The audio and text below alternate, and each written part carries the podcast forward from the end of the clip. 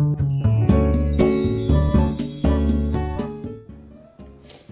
いおはようございます。美容師をしています。カナダと申します。このチャンネルではスマート経営をすることで一人サロンでも利益を最大化することができた僕が経営のことや美容のことを毎朝7時にお話をしています。はい、えー、今日は子どもの自由研究のお手伝いをしたのでその自由研究のお話をしようと思います。はい、えー、その前に一つお知らせをさせてほしいんですが8月の30日の夜8時からなんですがあのインスタライブをすることになったんですね。で、えーと、僕含めてこれ3人でインスタライブをするんですがあのロニーさんっていう、ね、名古屋の美容師さんと、えー、あとこちらも名古屋の美容師さんで、えー、横江さんっていうこの3人であのインスタライブをするんですが、まあ、共通点その3人の共通点としてはあの美容師であることとあと40代3人とも40代なんですね。40代の、えー、男性美容師っていうのがまあ共通点なんですが、まあ、あの働き方とかあの仕事の内容、まあ、美容師ではあるんだけどその、まあ、僕は一人サロンだったりとかするけどあの2人のお二方は人スタッフがいたりするので、まあ、その辺はまた違いがあったりするんだけど共通点としては美容師さんの40代男性美容師ってことですね。であのロニーさんがあの実は声をかけていただきこのインスタライブをすることになったんですね。うん。まあ、一応テーマとしてはその40代の美容師っていう話になると思うんだけど、まあ、実際まだ正直どんなふうな話になるかも全然僕は想像つかないですし、まあ、ほぼほぼというか、えー、初対面というか、まあ、この間ロニーさんとは少しあの Zoom でご挨拶程度にお話はしたんですがもちろんあのお二人ともお会いしたことはないですし横江さんに関してはまだあのインスタでメッセージでのご挨拶はしたけどあの全くお話もしたこともしてないのであの実際その状態でインスタライブ当日を迎える予定なのでどんなお話になるのかちょっと僕も楽しみなんですがあのもし興味がある方は是非あの、ね、30日の8時から夜8時からですねあのインスタライブしますのでよかったら見てください。はい、えー、ではあの本題の自由研究の話をしようと思います今ですねうちの息子あの小学校3年生長男が3年生なんですがあの夏夏休み中なんですよね。でやっぱり宿題昔と変わらずたくさん今あるんですよ。でその中であの自由研究があるんですが確か3年今年からなんですよね。3年生から自由研究があってまあなぜかこの自由研究が、えー、僕の担当。自由研究はじゃあパパとやろうねっていう話になってって話になってて家の中で、まあ、だから僕の担当なんですよ。で何をやろうかなって話になってて、まあ、結局何をやったかっていうことなんですがマムシの生態を研究した研究というかマムシの生態をまとめたんですね調べて。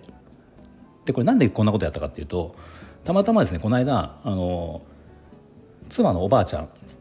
の、えー、に行ったんですね。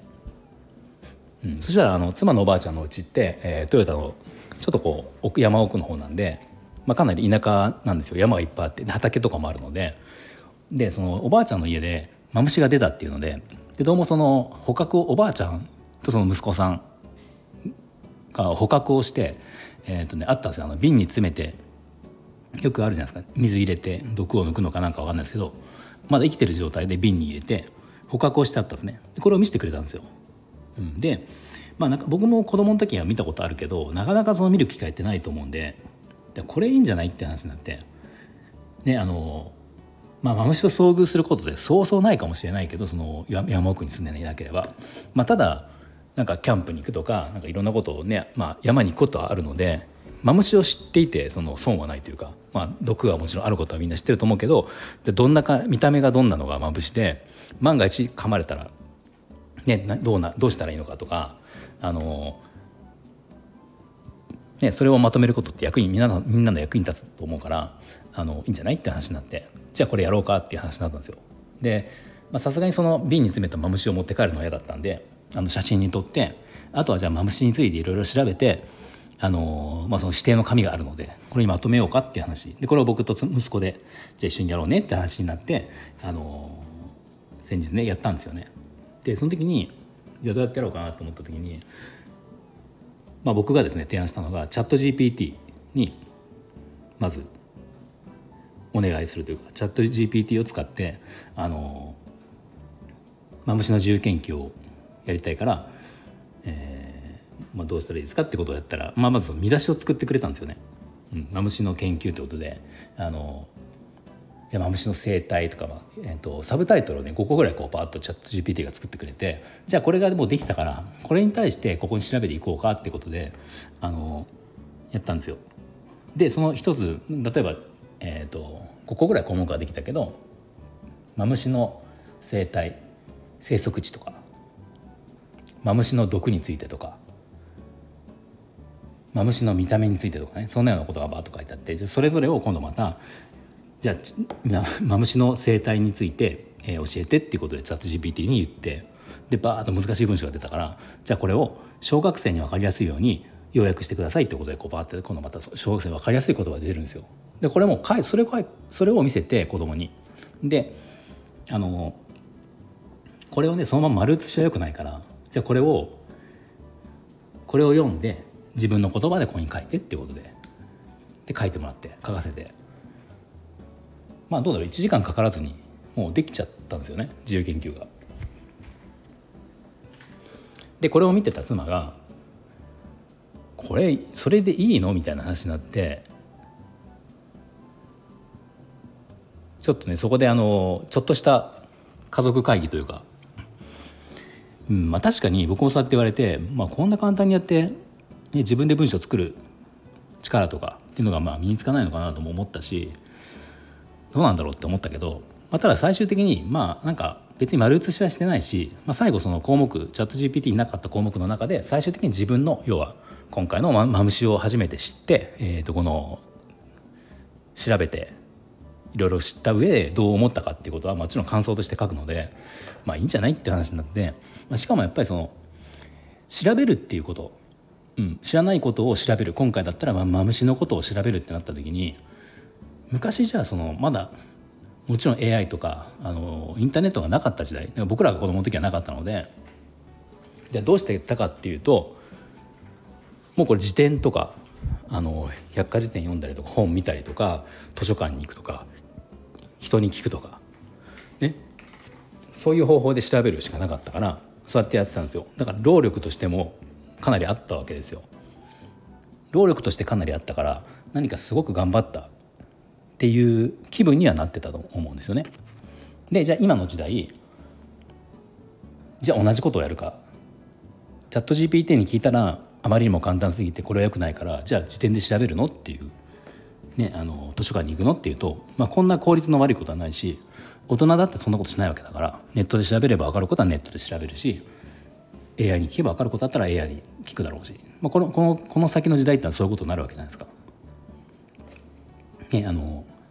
計算する時に電卓があるのにわざわざそろばんを使わないのと一緒で、まあ、これは時代の流れとしてそういうものがあるからまあなんかこれはこれで別にいいのかなと思うしなんなら逆にそういう新しいものがある今だったら AI とかチャット GPT があるっていうのでそのことを知らない方が僕は良くないことだと思うからあのまあなんか別に僕的にはいいのかなと調べるこう簡単に調べられる部分は簡単に調べてその分違うところに力をこう使うとか、まあ、最終的な最後の自分の感想だったりとか、まあ、よりこれをみんなに分かりやすくそのね各構成だったりとか、まあ、そういうふうなとこに力を使った方がいいから、まあ、結局それって社会に出た後のなんか、えー、と仕事ができるできないっていうのはそういった部分だと思うんですよね。なのでまあそういう話をまあ妻と、まあ、そんなに真面目にはしないんだけどあのまあいいんじゃいいんじゃないってその別にねそのこれが現代の調べ方だから、まあ、そもそも自由研究じゃやりますって言って親が助けなきゃできないようなもんだってことは、まあ、結局は親に頼ってるわけだから同じことじゃんと思うんですよね僕は。そうだからまあ結局その1時間ぐらいで完成しちゃったっていう話でまあなんかねまあこれ言ったらあれだけどもう宿題自体いるのかなっていうふうにちょっと僕は思っちゃったんですけどね。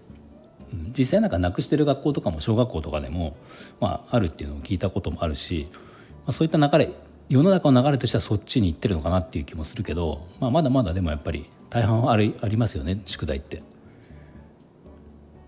しかももう親が手伝うこと前提みたいなね、自由研究だけじゃなくてあの作文もそうですしなんだろうな、まあ、あの日誌とかぐらいは自分でできるけど、まあ、結構なんか親に頼らないとできないようなものっていうのがね、まあ、去年12年生の時はもちろんいっぱいあったし3年生でもやっぱり親の時間って結構割かれると思うんですよね。うん、僕はなんかなくていいなと思うんですよ。僕も子供の時大嫌いでしたけどねその自由研究とか、まあ自由まあ、ポスター絵は僕は好きじゃな嫌いじゃなかったので好きだったのでポスターはそんなに苦じゃなかったけど文章書くのはすごい嫌だったから作文も嫌いだったし自由研究も嫌いだったし本当にもう嫌なもんを最後に残してもう最後にもう本当に最終日とかに何とかやったみたいな記憶があるけどねあのいらないんじゃないかなって僕はちょっと思ってしまいますね。はいでは今日はあの子どもの自由研究をちょっと手伝って思ったことをお話しました。はい、最後まで聞いていただきありがとうございました。